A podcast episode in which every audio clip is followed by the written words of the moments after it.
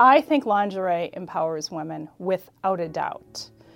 Um, being able to have all the parts in the right place, if you will, with absolutely no reason to be tugging, pulling, moving things around, adjusting, if you will, is a huge confidence builder all day long.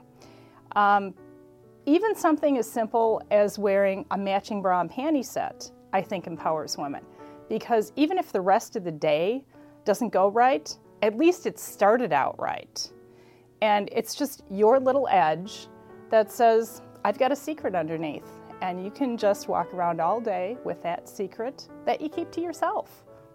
I've witnessed huge changes in women's undergarments over the years. There's been such a technological revolution in fabrics and in, I want to call it fabric technology. For example, the types of a padded bra that are now available, whether it's to give a woman a little extra lift or a little extra size if she feels as though she's you know missing what um, nature gave somebody else um, or in being able to, to use for example laces in an effective manner beyond just fashion lace provides in many cases a very important structural part of the bra whereas years ago laces were just added for you know femininity and now we have laces that stretch, laces that are extra powerful and hold things in place, if you will.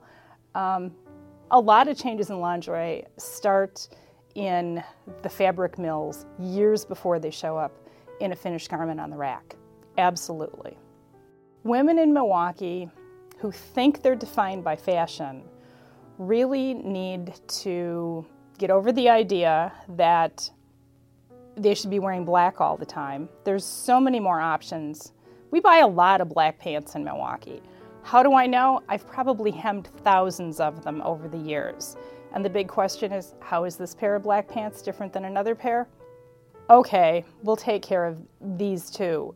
But I think women in Milwaukee, defined by fashion, need to understand that they need a tailor and a dry cleaner and to visit them both often. Self images and women's body ideals have changed a lot over the years as a result of advertising, social media included.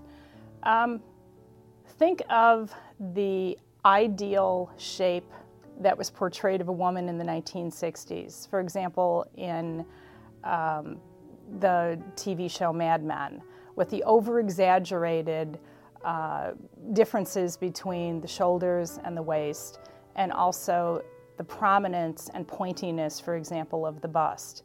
That was considered the ideal shape and form to try to achieve in your everyday, much less your, you know, going out clothing. Um, today, that's quite the opposite.